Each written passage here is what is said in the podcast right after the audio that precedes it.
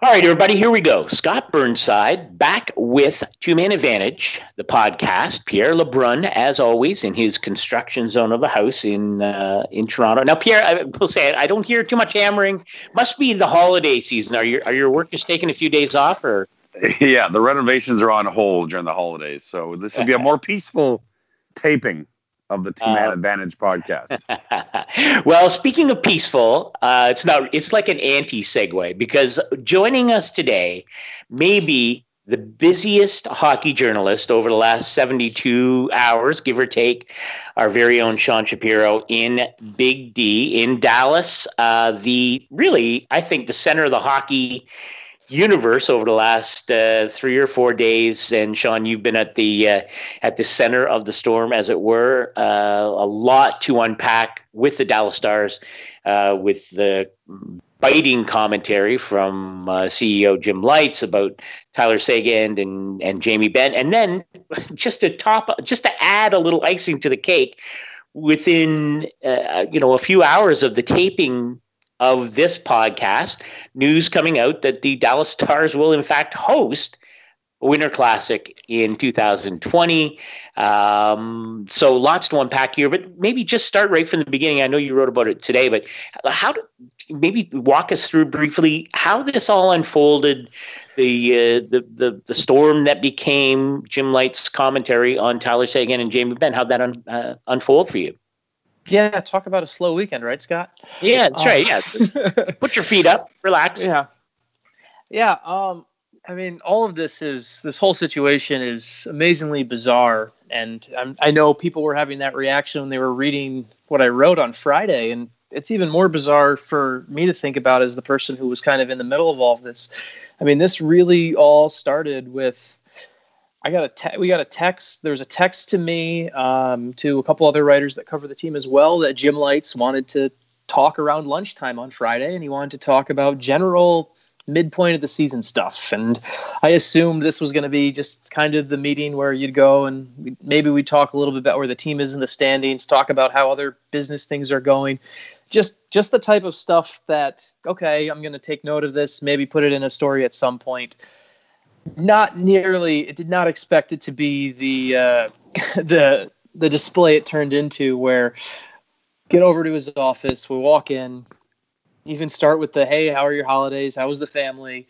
And then, well, okay, um, I mean, I'm about to tell you about how bad Tyler Seguin and Jamie Benn are at their jobs, and and then obviously everyone saw the comments and the result, and it was it was it was incredible to see a that this happened and b that it was something where I was called in basically to talk to someone, and I feel bad for Stars PR person who actually went through and organized organized this meeting.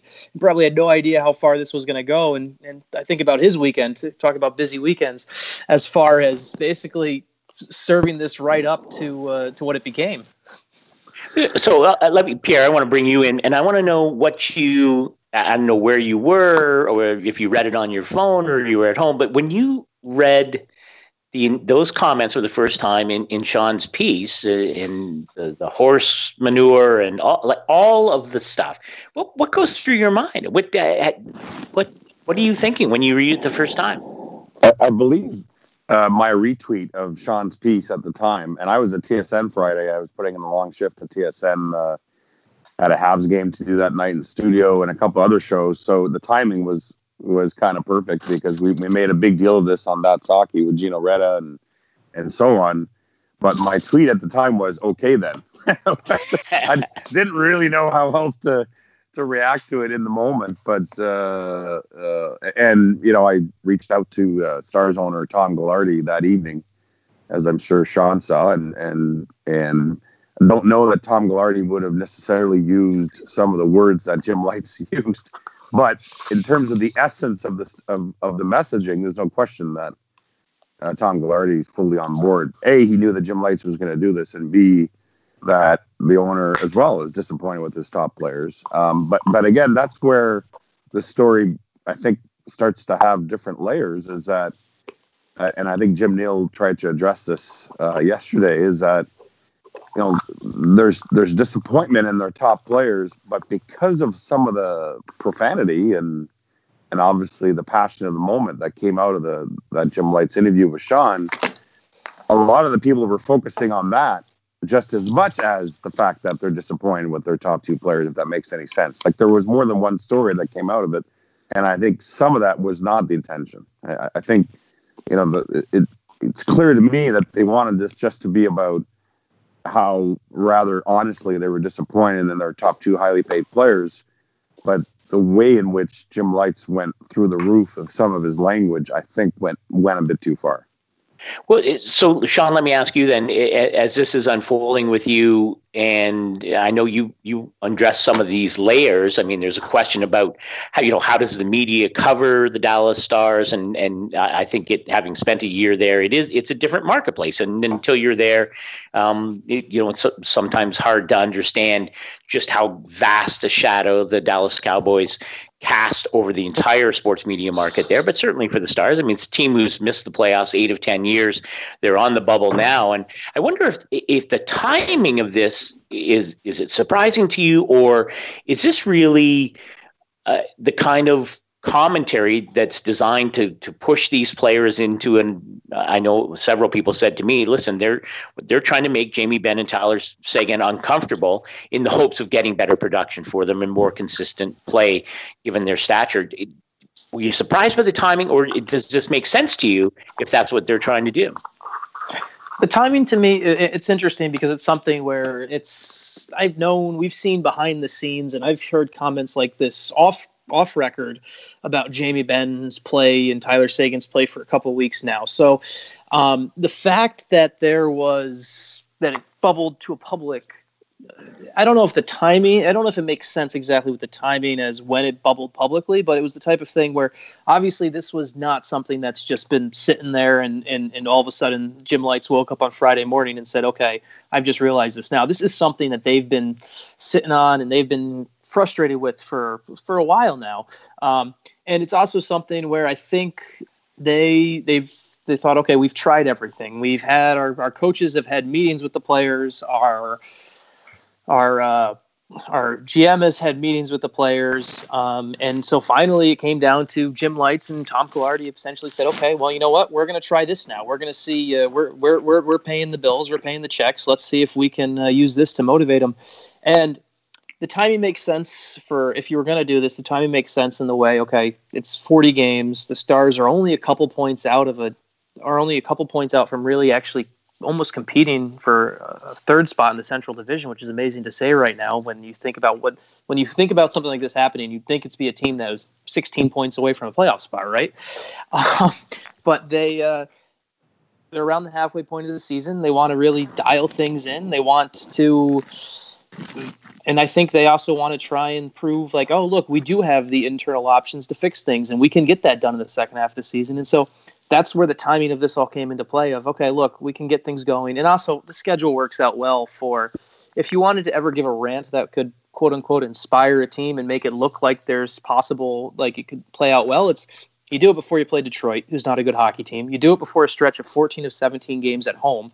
So it's it's something where it also gets people talking and I think I know there's a lot of people who uh, paid a bit more attention to the game the other night, saying how are Benaseg going to react, and maybe that also leads to more people watching this next this this stretch of just this team both locally and nationally.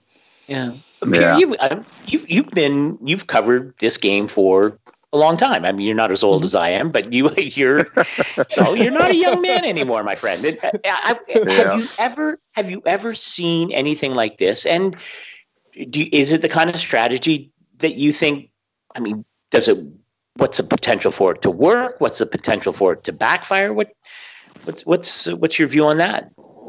Um, I think I think it. Uh, I've, I mean, I've never seen anything like this. That's I can't. I keep trying to think of and trying to figure and figure if there's anything else like this. I haven't been able to find anything else like this. Um, and I think if it's the, the biggest backfire, I think for management and and it's and it probably starts with it starts with Lites comments. Where if Lites makes his comments and they're in a more family friendly manner, it probably kind of ends there. I also don't know if Jamie Benn or Tyler Seguin ever really see those comments because it's something where I think their attention was grabbed more by the uh, vulgar language than anything. Um, it's uh, it's also the you take by with his with his language, he basically forced Jim Nill to come out and speak on speak on, on, on Sunday, and in right. doing so, in, in, doing so, that led to that took away the security blanket Jim Nill had from this. we we, we could have looked at it as okay, it's just the owner and Tom Gaglardi, or just Tom Gaglardi and Jim Lites are upset. In in doing his language and everything like that, it forced Jim Nill to get involved, and it forced Jim Nill to make public statements, and it led to even more of the conversation yesterday, where I even asked Jim Nill where we're talking to Jim Nill, and he's and he somehow and he turns this on the media. And you mentioned the media market in Dallas, and it is an interesting media market because there really are only two independent voices that cover the team on a frequent basis: myself and the beat writer from the Dallas Morning News. The rest of the most of the team is most of the team is covered by team media. Um, there's two writers, there's a couple radio people, and the rest of the media market doesn't really show up and pay attention to the stars. And mm-hmm. in in doing so, and kind of trying to uh, trying to blast these players. Jim Nill also goes and makes a statement of, "Oh, I want honesty. I want us to be reviewed." He also then turns this on back on him too, and it also puts more of a microscope on. Okay, what has management done? What have the coaches done? What have everything? I I think for them, they thought they were going to try and put the microscope on just Jamie Benn and Tyler Seguin, and what they did was they put it on all of them and that was not the intention when they sent Jim Lites to when Jim Lites called me into his office.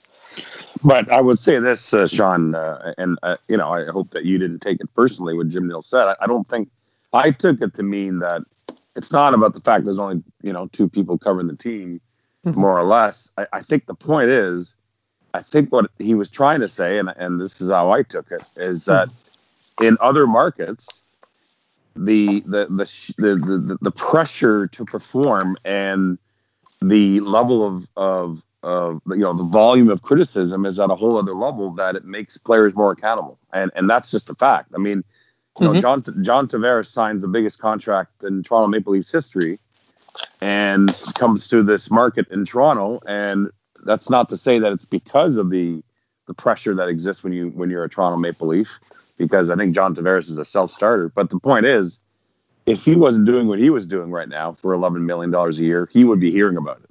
I mean, oh, it, for sure. for sure. And, and again, it's not that people covering the Leafs are, are any smarter. They're not. It's just the volume. It's just, they're just more voices and more people, and it creates a kind of noise uh, that you get in Montreal and Boston and Philly and Vancouver and all these places that that you just don't naturally have in Dallas for for sheer lack of numbers, right? I mean, I mean that's yeah. essentially I think what he was saying.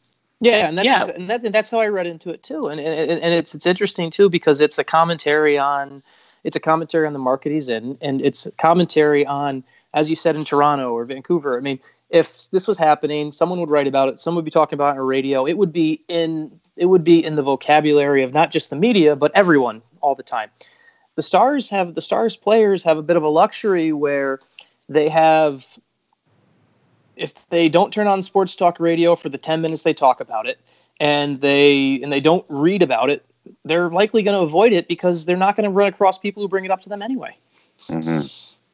Well, yeah. I remember uh, it was years ago when then when Mike Keenan was coaching in Florida, and, and I remember a comment he made is very much along these lines, and it wasn't about a specific player, at least I don't remember it that way, but just this notion that when a player leaves the rink in Florida, and to your point, Sean and, and Pierre, you, you that there is there isn't this sort of organic pressure in outside the rink to be better or to be mm-hmm. accountable. And it's it, it, doesn't exist in in some of these marketplaces. And i think it's fair to say that it doesn't exist in in florida right now. And i think that's you know that i guess well let me let's i want to move on and talk about the winter classic and, and what that means to this franchise and how important it is. But um, pierre let me start with you. It, at the end of the day do you think this works? At the end of the day will we remember this at the end of the season because the Stars make the playoffs and it'll be seen as a turning point, or maybe they don't?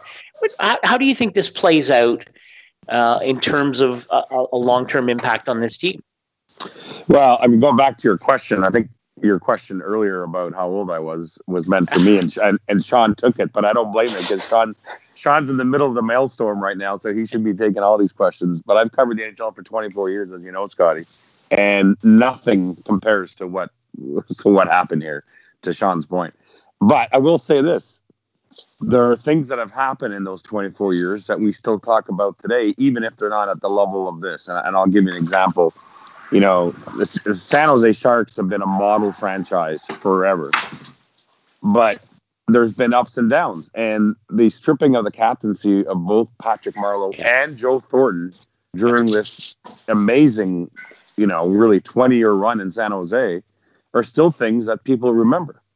And and and and that's not nearly as controversial as what just trans- transpired here. But my point is, if those are things that we still remember and still talk about, you can just imagine how this will be remembered forever because it's at a whole other level. And and really, to me, we'll ultimately find out how Jamie Bannon, Tyler Seguin uh, feel about this franchise as time goes on. I mean, do they take this, and this I'm sure is what Jim Lites hopes, do they take this and and be like the guys in Major League, the movie, and say let's let's rally around as players against ownership and and play for each other? That would be a great thing for the Dallas Stars, you know. But they could also turn around and not necessarily both of them, maybe one or the other, and say, you know, screw everyone. I'm going to go through the motions here, and you owe me big money, and I'll just do my own thing. So I think, you know, I think we'll see how they respond. I, you know, I, I've always been, as you know, Scotty, a huge Jamie Benn fan, and and just just love the way he plays, especially when he plays with an edge. But it is it is absolutely accurate to say that he hasn't been quite as effective in the last two years as he was before, and part of that is the lo- the lofty standard that he set for himself. But you know, we're you know, are we going to see that player again? And I suspect we will.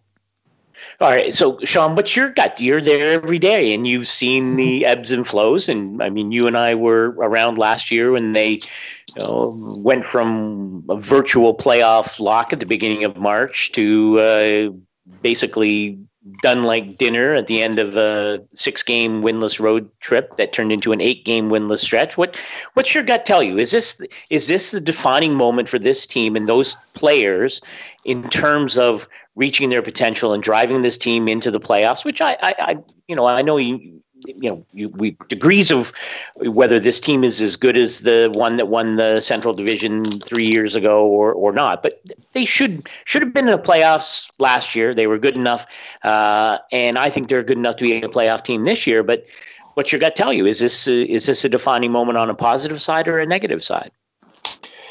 It's it's a tough call. I mean, it's I think the, the, interesting thing in all of this, and I think Pierre's point about the the Sharks captaincy is, is, is a great one because I you think about the Sharks and when this all came together, I remember having a conversation with somebody about we they brought up the Sharks captaincy thing, and I don't even remember off the top of my head, I can't remember which years the Sharks captaincy thing happened, but that's something that's always in my mind when I think about the Sharks. And so, just to Pierre's point, this is something that'll follow the franchise around, and it's not going anywhere. Um, as for this season I think it's something that I think Tyler Seguin was probably going to improve either way. Um, I think while he has hit a lot of posts and there are parts of his games that game that could be better, I do think that he was kind of he was going to kind of he was going to improve either way. I think his his he was going to get a little bit more lucky. He was probably he wasn't going to be shooting as low as he was. And uh, so I think that's na- that was naturally going to happen. And so I think there's going to be some credit given to this rant about why Tyler Seguin got better. The interesting thing to me is whether Jamie Benn gets better or not, because I think Jamie Benn, we really haven't seen Jamie Benn take over games like he could. Um, two, three years ago, Jamie Benn would take over games and he would be that guy who you would watch him play. And he was the guy who that night, the Dallas Stars – we're not going to lose because Jamie Benn. And we don't really see that guy for full 60 minute games anymore. We see him maybe for 10 minute stretches. We see it maybe in a period. So the fascinating thing to me is what happens with Jamie Benn because Jamie Benn's a guy who he's getting he's going to be 30 this year. He's a guy who plays a physical style and he's got that in he's is his contract can he live up to his contract and be paid that way with how his uh, how his game kind of goes with his age?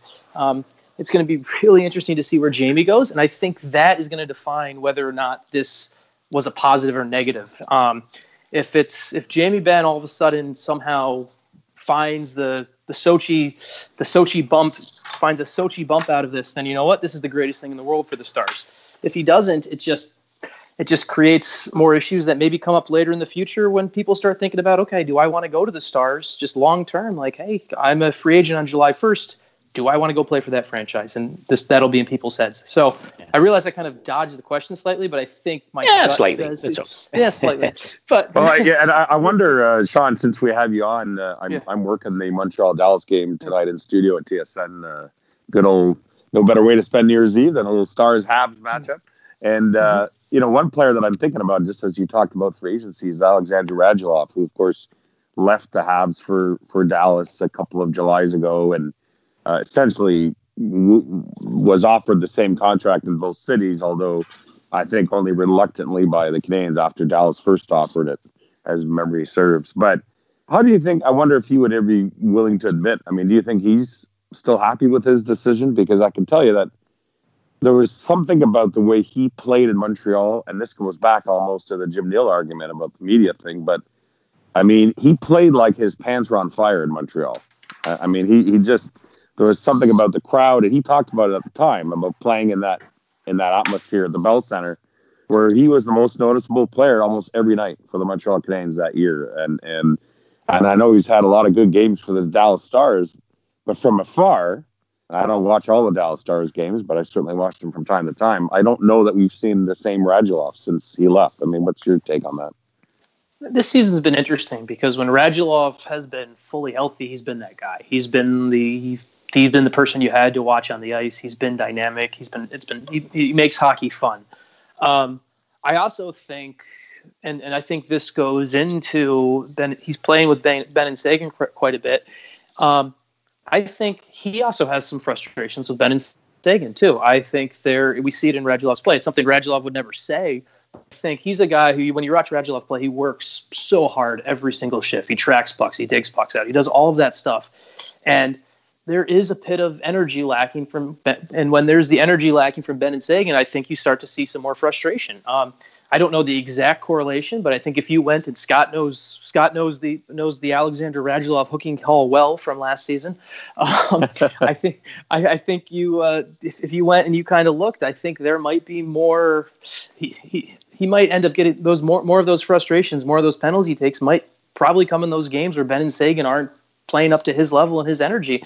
Um, so I don't think he's regretting his decision, but I do think I, I do think he is he's frustrated as well with the team because he came here and he came to Dallas assuming he was the piece that was going to be part of a team that was going to be one of the best teams in the Western Conference, and, and you can't uh, you can't, you can't say they have been in the last two years. Mm-hmm. Um, all right. Just before we let Sean go and we bring to a close the first segment of Two Man Advantage, the podcast.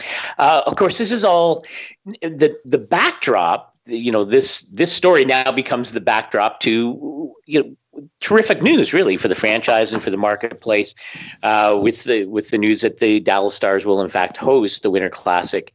So, in fact, who knows? Depending on staffing, and the three of us could be preparing for New Year's Eve in Dallas a year from now, getting ready for the Winter Classic. And uh, Sean, I wonder what uh, a how important is it to to be given uh, an outdoor game like this, and certainly the Winter Classic is the, the, the centerpiece of all outdoor games on the NHL calendar from year to year. And I wonder how important is this, and it, it, does it take away from it, given what's happened over the last three or four days? Does it take away? Does it take some of the luster off this announcement? It, it certainly. I mean, it certainly leads to some like when I saw when we saw it was first uh, came out today, and we saw some of the reactions. I mean, I don't think the Stars envisioned getting the Winter Classic and then people's reaction, people's first reaction being, well, well, again, are they going to play against Jim Lites? Because that was one reaction I saw. Because the tweet was worded, "Don't know who the Stars will play against," and someone said, "Well, they're probably playing against the CEO." So, um, the uh, I mean, this is for the Stars. This is a this is this is this is supposed to be kind of a defining moment for the franchise. This is one of those where just from especially from a business side and something where one of the reasons they really got this and it's something that the stars are really proud of is one of the reasons they got this is how well they handled the draft is how well they handled the draft uh, earlier this year it was the nhl was really happy with how they handled things they during that time that was when the nhl started looking into started looking into doing an outdoor game in dallas and and not only did the Stars get an outdoor game, because we've seen outdoor games in LA and, and San Jose and everything like that, this is the first time the marquee outdoor game is actually leaving one of those core traditional markets. Like this is the farthest south an outdoor game will be played in NHL history. I think. I mean, I'm not sure Vegas. I'm not sure what's farther south, and I'm not sure whether we count the Vegas, the weird Vegas preseason game or not. But um, the uh, but but this is this is this is huge for the franchise, and this is something where, as as as I was told by one of the front office people, this is they are not in the hierarchy. They're not in the hierarchy where they want to be in coverage in, in, in, in Dallas. And obviously, it's a Cowboys town, but they also want to be treated like a big market team. And big market teams are supposed to get events like this and get the draft. And if mm-hmm. they can mm-hmm. handle this well, and, and I think the big test is going to be them selling it out because I think that's something where with the market they're in, that's going to be the huge scrutiny of okay, will they will the people show up? If they can, it'll be something that is really good for the franchise. It's also something that if they can't fill that stadium, people are going to look at it, and it's not going to be a look. That's not going to be a good look.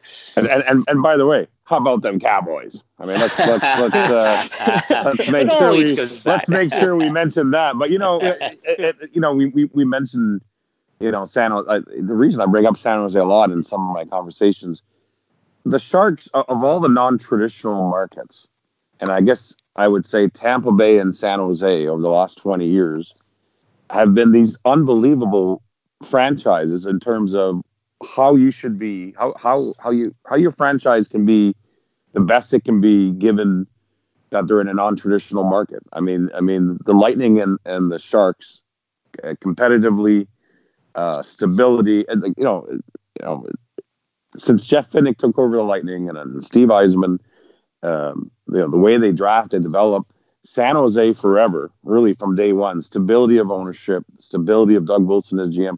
So that's that's how every non-traditional market team wants to be. Is like the way the Lightning and Sharks are, right? And, and so I think my point with with the Stars is that, and I'm going to say this as diplomatically as I can, but but I'm sure, and Sean lives this, and, and you were there last year, Scotty. It, it it's sometimes like an invisible franchise at times not not just in its market. I mean, you're always going to be lesser than, than than the Cowboys in your own market, but I mean, league wide, it does. It's not a franchise that's created enough waves or or or had enough of a presence. Um, it's just sort of a franchise. It's just there, and that's not good enough. I'm sure it's not good enough when you're Tom Gaglardi, the owner. You want to have a franchise that carries that carries more weight, that wins more games, that has more buzz, that has more people talking about them. And the reality is, they've just not been that franchise for a long time. Well, I, see, I would I would argue that that was why last year was so disappointing for that team because I thought that they had, and not just because I was there, although well, you draw your own conclusions, but no, I thought last I thought last year with the hiring of Ken Hitchcock, which you know, as it turned out, there were some there were some flaws of that. It didn't work out the way people had thought. But you have Ken Hitchcock there. You sign Alexander Radulov. You have Tyler Seguin, who is emerging as one of the, the most exciting offensive players in the NHL. You have Jamie Benn, who is an elite player. John Klingberg steps to the fore with a legitimate discussion about, you know, with his inclusion in the Norris Trophy discussion. All those things were happening, and I, I thought, to your point, Pierre, that that team, I thought you know, through about 60 games, that that team was was tracking the right way. I mean, you think two years ago, and when Patrick Sharp was there, and they won the division, and, and maybe this is building to what you were talking about. And when they collapsed in March, and frankly, when Ben Bishop got hurt, and yes, there were a lot of you, you know a lot of excuses, but frankly, they didn't get the leadership that they needed at critical times, and it, and it and it fell apart. And you know, I I think that I think you're you're right, Pierre. This is this is a franchise that is searching for something more than what they have. And now they have this golden opportunity to play on the NHL's biggest regular season stage with the Winter Classic next year. And, you know, hopefully if you know if if they are if they do what they are capable of doing and they're a playoff team, um, maybe this starts them in the right direction. But you're I think you're right, Pierre. It's been there's no question. There's a huge level of frustration with this franchise and where they're at. So um, normally I don't give the last word to anyone but myself. But Sean, uh, um, you have been doing yeoman work for the Athletic uh, and uh, terrific uh, job in a very difficult and, and pressure situation. Um, I don't know. What do you do? You, uh, I'll, I'll, ask you this simple question: Do you think the Stars make the playoffs? Are they a playoff team come mid-April? Do I think the Stars make the playoffs? Um, I think Not to put you I, on the spot here. Yeah, yeah. yeah you know what? You know what? I'll, I think they get in as the second wild card. I don't know if they do anything with it, but I, I think they get in as the second wild card. That's and I can make the case one way or the other, but to put me on the spot, I'll, I'll go with a second wild card spot and maybe uh, and, and maybe that smooths some things over. And I, either either way, it's going to be it's going to be fascinating to see what happens the first time they lose a game after all of these comments because they won the other night. And I'm just I'm fascinated to see what happens the rest of the year. Yeah, good stuff. All right. Well, terrific work by you, Sean Shapiro of The Athletic in Dallas. And Pierre, always good work, but your work here is not yet done. So don't go anywhere. As always, we'll return in, in uh, just a moment with the second segment of Two Man Advantage, the podcast. Sean, have a great new year and keep up the good work, my friend. Thanks for joining us. Yeah, happy happy holidays, guys. All right, as promised, here we are back for the second segment, Two Man Advantage the podcast. This is the last one of 2018, Pierre. You, are you feeling a little nostalgic, or you know how are you feeling as we head into uh, the, the the final hours of 2018 and looking ahead to to 2019? Well, um, yeah, hours away from 2019 here as we tape this today. Um, it's it's very exciting. Um, I guess I um, can I say that uh, I don't feel like horseshit? Is that uh, is it, is it too early to? it's too early. I, I, don't think it's ever too early to say that, and and I've never thought that of you. That's the great thing. Like in all the years I've known you, I've never said, you know what, uh, he's like that. So uh, no, that's good. But I, I, so I want to ask you, where where do you think we were exactly eleven years ago? Now it took me a while to do the actual math on it, but eleven years ago, right now, do you remember where we were? What uh, what do you think we were doing? I think were we not in Buffalo, New York, uh, on the nice. on the eve of the first ever Winter Classic? Yeah, see, that's why it's nice to work with a pro like you, right? I didn't even have to tell you. I didn't text you to warn you I was going to ask you this, and uh, but you're right. I was thinking about it today, um, and it's been a couple years since I've been to a Winter Classic, and uh, it may uh, in when I, you know, I've been seeing our pal Joey Mack is at uh, Notre Dame getting ready for the the big game between uh, Boston and Chicago on on New Year's Day, and uh, I I'm I'm a bit nostalgic for it, and I wonder you know 11 years it's that's a long time and it's a long time for this property to be going and and i wonder what you remember about um, you know as we were getting ready for really what was completely unknown right? Like we had no idea what it was going to look like. We had no idea whether anyone was going to show up. Would they have fun? What would the game be like? And i wonder what you do you do you remember what you were sort of thinking going into that game uh, which turned out to be sort of a seminal event, I think, in terms of event planning for the NHL, and and and really did. Um, I think I did. I think it was an important moment for the NHL in terms of its profile and and thinking outside the box and those kinds of things. Yeah, and I think you know I, I do remember how much folks at the league were kind of holding their breath heading into that day because of the weather and and whether or not the game was actually going to be played. And I think there was a lot more stress around that than anyone actually kind of let on at the time, Scott. That's what I remember. And, uh, and, and you wonder, looking back, had there been a postponement that day, and and I think the reason there was risk of that, if you remember, is that uh, it was snowing quite heavily. Yeah. Um, which produced sort of that, you know, magical, you know, look where uh, Sidney Crosby scores in, in the snow in the shootout to win it uh, over the Sabres. Uh, it looked terrific, but certainly in terms of visibility, because of the snow, I think a lot of people are holding their breath that first day. And I, you know, looking back, had there been a postponement, would this whole thing have, you know, and I forgive forgive me for the pun here, would this whole event would have snowballed into what it's become if there's a hitch the first time? You know, if there would have been a hitch, would everyone been had been in such a hurry to keep doing more and more and more?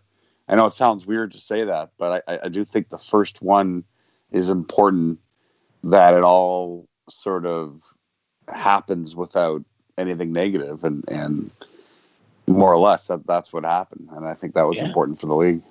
Yeah, well, and I mean, you, sort of think back, and it uh, it really was in some ways the, the the dark ages when it came to outdoor games because it was before the NHL had their portable ice machine, and you know where they're able to really go across. Well, I think they have two of them now, and so they can cr- crisscross the continent. Um, I was at an outdoor game at Dodger Stadium a, a few few years later, and and it was it was it was beautiful. It was it was one of my favorite outdoor games, and uh, at that, and I think to your point, at that very first game, and I know Canadian fans will be having their hands up. Oh, there was the Heritage Classic in Edmonton, but this was the first, you know, New Year's Day. This was the this was the the big deal for the NHL to unveil the the first Winter Classic and uh, having Sidney Crosby and the and the Penguins come into Buffalo.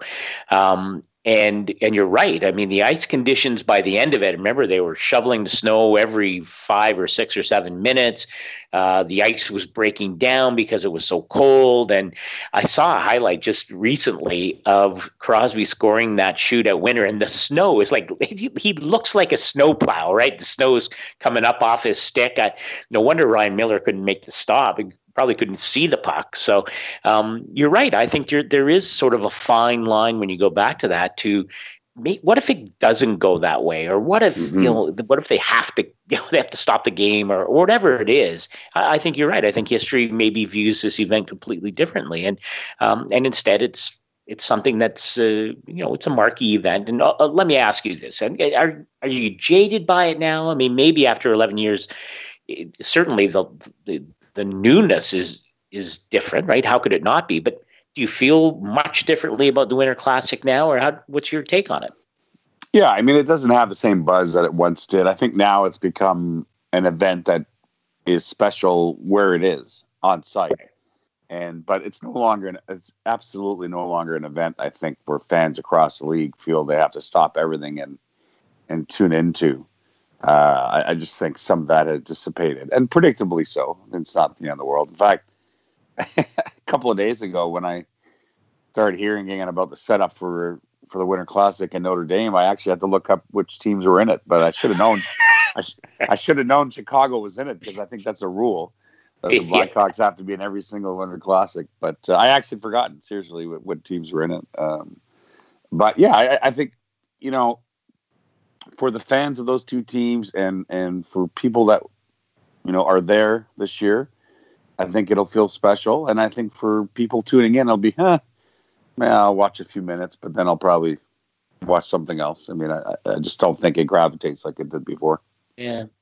All right. So uh, I got a couple of things I want to ask you about before we close out the final Two Man Advantage podcast of 2018. But uh, do you have a, when? What's your? Do you have a favorite Winter Classic memory? You and I did a bunch right in a row, right? We we every Mhm. year that was sort of a that was a, that was the thing. We were going to be on the road and we were going to be at the Winter Classic because it was that important. And of course, the second year they went to uh, Wrigley, and that was Chicago and Detroit. And um, before Chicago really sort of had ascended to the to the top of the NHL mountain. And uh, so, is is there a moment that sticks out for you on or off the ice? I mean, maybe it was just the uh, Sterling company you were keeping, but uh, is there is there one that stands out for you?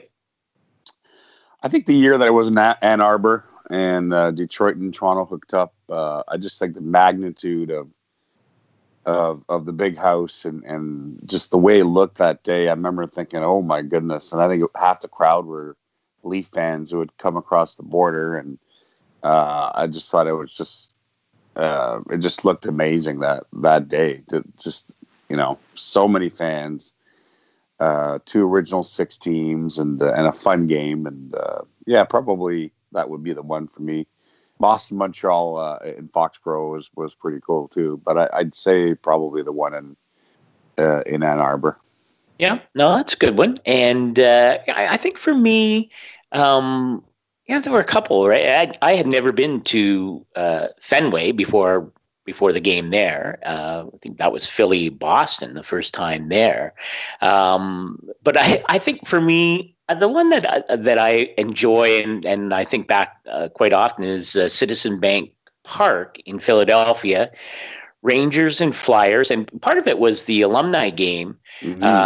Bernie Parent and seeing Bob Clarke and Eric Lindros on the ice together, and um, I think you wrote uh, uh, uh, quite a piece on just what what that meant for both those you know sometimes combatants over the years to appear together as part of the alumni squad for the Flyers, and I think there were like forty five thousand people watching that alumni game. That was that was pretty cool. And of course, at the end of the Winter Classic, which might have been one of the most dramatic, because if I'm not mistaken, uh, Danny Briere had a penalty shot in the final minute and was stopped by Henrik Lundqvist, and the Rangers won the game. And then John Tortorella complained immediately after the game that he thought the referees were trying to fix the match. And yeah. you was, I remember you and I at the back of the press conference room looking at each other. We're like, wait a minute, didn't they just win? Didn't the Rangers win this game? And John Tortorella was all over that, but uh, I believe he was fined subsequently for his comments, but uh, that's the one that sticks out for me. It was a pretty dramatic game, and uh,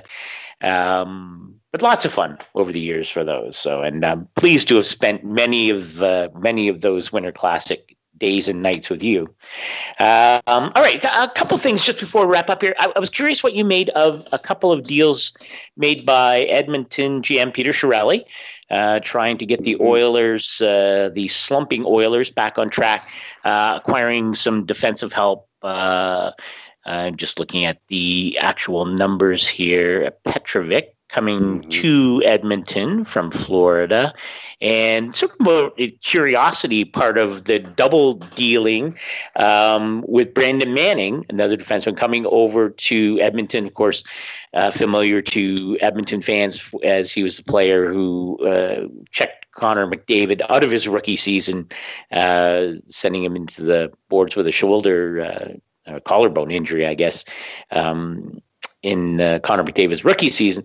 Uh, do, do, you see this as, uh, I think Peter Chiarelli himself said, you know, these are not sexy players, but they're players that are important for trying to solidify the defensive structure of the Oilers. You, you what do you make of, of these uh, deals just before the uh, end of the calendar year? Yeah, I mean, listen, I think that uh, yeah, they're not huge trades. I mean, these are both third pairing type defensemen that the Oilers picked up, but they were desperate. I mean, they were desperate because ever since uh, and and uh, Oscar Klefbom and Kris Russell went down, I believe the Oilers have given up 31 goals in seven games since then, and a pile of games where they're giving up 40 or more shots, and um, and, and so they were absolutely leaking defensively. The oil work, get it, get it. Um, and uh, and so I think it speaks to really the desperation of the moment. Again, I, I don't know that. I think we'll look back at the end of the year and not really spend too much time on these two trades, but you understand in the moment what they're trying to do. They need a couple of live bodies with experience who can come in and try and play some steady minutes. But again, these aren't top pairing guys. Manning and Petrovic, but yeah. they're guys I think that Ken Hitchcock will have a bit of trust in.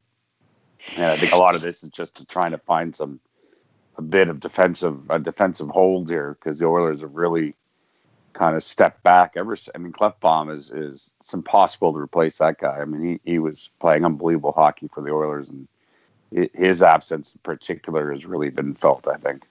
Yeah, which I will say this: so it's it's um you know it's interesting. We spent a lot of time in the uh, first segment talking about Dallas and all the things that are going on there, but you know the whole Central Division is kind of it's kind of whacked now, right? I mean, you've got Winnipeg who are, are sitting on top as we're chatting now. Um, Nashville has been slumping. Um, now they did come up with a huge win. Actually, literally, while you and I were chatting, they finished off a victory uh, in Washington. Huge win for them uh, over the defending Stanley Cup champions, but have really been struggling. Of course, uh, Filip Forsberg uh, still out of action, so they've been missing him. Colorado is in. You know, they've won two in regulation of their last uh, ten. They're two six and two in their last ten, struggling there. Uh, Winnipeg, we mentioned there. Dustin Byfuglien is going to be lost for a month, maybe more. Uh, so that there is sort of a, I don't know where, you know, maybe it's just uh, the ebbs and flows of the season, but uh, do you see this? Is this sort of a change where you look at the Central in a little bit different view, and maybe does it open doors for you know sort of wild card possibilities in the you know whether it's Edmonton or Minnesota or even Vancouver? Uh, shout out uh, on this very day by New Jersey, but uh, do you do you look at the Central any differently than you might have at the start of the season? Well, I don't know if I look at the Central any differently, but going back to Edmonton and, and the Pacific, I look at the Pacific differently because I thought in the opening five six weeks that the Pacific was so behind and and you know seemingly no one you know getting any traction in the Pacific, and then a bunch of teams took off. I mean that division it looks so different now, and you know Calgary leading the way, but San Jose's finally found its footing, which is less surprising. But Vegas has, after a really an opening month in which the Golden Knights could do no right, and now can do no wrong again. And so those are the three teams at the top. But then behind there, you got a surprising Canucks team. You got the Oilers that are still have a shot at making it. Um, so you know that that you know Anaheim can't score, but they're getting Vezina Trophy goaltending from John Gibson when he's healthy. So that that Pacific Division has has has shown a lot. Uh, really, since uh, mid to late November, a lot of teams have taken off there, which makes the task even more difficult for an Oilers team to to try and get in because there's lots of competition just within their own group um, yeah. to to come out of it. And I think again, you know, they're not sexy trades, they're not big names, and I don't know how much of a difference those two guys are going to make. But it speaks to the urgency of the moment that Peter Chiarelli is trying to salvage some points here because every point's going to matter all, all, the way to the end for Edmonton. Yeah. Yeah, no, I think you're right. It's funny you mentioned the the Vezina and you mentioned John Gibson. Obviously, his play so important for a, a Ducks team that that really they really do struggle to score and have gone through, you know, a host of injuries and different issues there. And I, I really enjoyed your. Uh, I'm not just saying this because you know I have to say it, but I really enjoyed your mid-season awards piece, which came out on the Athletic two or three days ago. And I, you know, I, I love those kinds of stories um, because it does it makes you think about well, where, where you know which players are trending which way, and what kinds of what kinds of surprises have we seen. And I'm, I'm curious when you were putting that together, what which trophy was gave you the most pause? Which trophy when you were like, okay, here are my four or five guys. Um, which one gave you the most difficulty? I'd say the Norris. I, I, I really, and I know a lot of Leaf fans are aggravated with me that that I didn't uh, give the uh, the Norris to Morgan Rielly. I certainly gave a lot of thought to doing so, and I may end up doing so. That the beauty of doing this at the holiday break is how much a, a lot of it is subject to change before you actually vote for real come April. Obviously, because so much of the season's still to be played out. Um, but I think debating between Morgan Rielly and Mark Giordano gave me a lot of pause for thought. And there's other great uh, defensemen having great years, Kris Letang in Pittsburgh, and you know Ryan McDonagh. I, I, made the point that guys like McDonagh no longer ever get mentioned. It's like Vlasic in San Jose over the years. The you know the great shutdown guys. You know, unless you're filling the net, it seems like no one wants to think about you for the Norris. But McDonagh's playing outstanding hockey for the Tampa Bay Lightning, the first place Lightning. Um, but really, to me, it comes down to to Rielly or Giordano at the moment, and it's really, you know, it's really tough to pick. I think they're both excellent choices. Yeah, no, and you know, I Mark, it's interesting tracking well, both Mark Giordano and and the Flames because it was was it two or three years ago, and he was uh, I believe it was a biceps injury late in the season, but he was poised.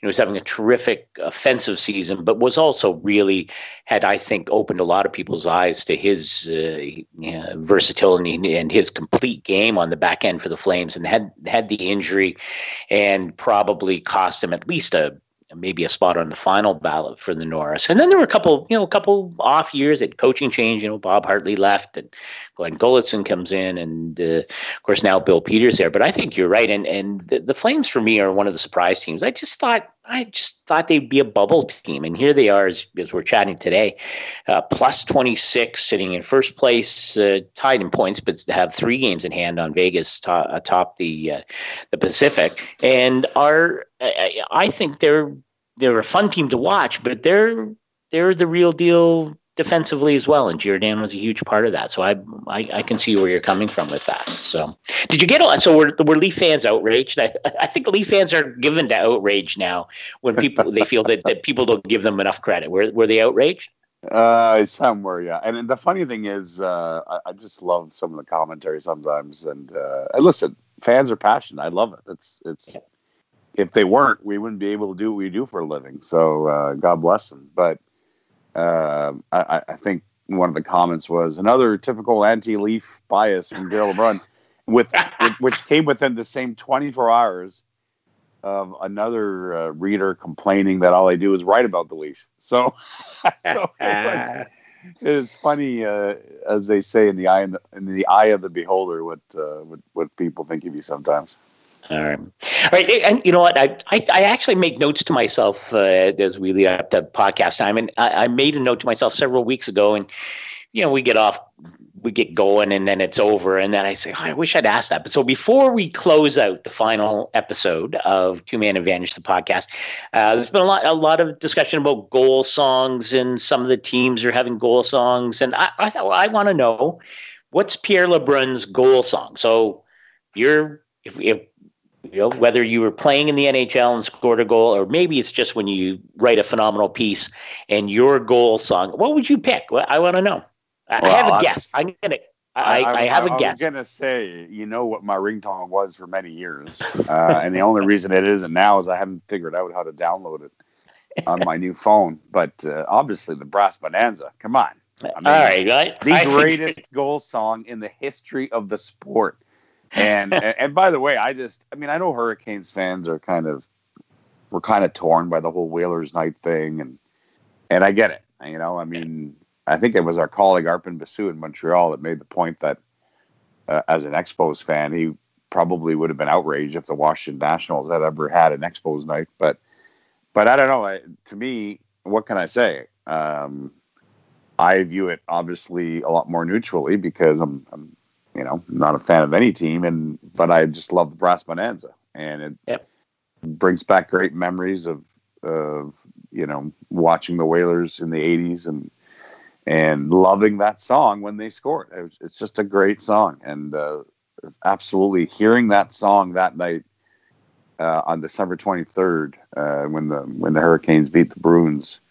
It, it, was amazing the way it sounded and, and the way the crowd reacted to it through the TV screen. I absolutely love it. I mean, I, I, I, I tweeted this, and much to the, again, this must be my thing these days, but I think much to the uh, angst of a lot of Hurricanes fans. But I, I mean, I, I would, I would make this their goal song permanently, but I know it's not going to happen because again, Hurricanes fans don't want all things Whalers to be permanent.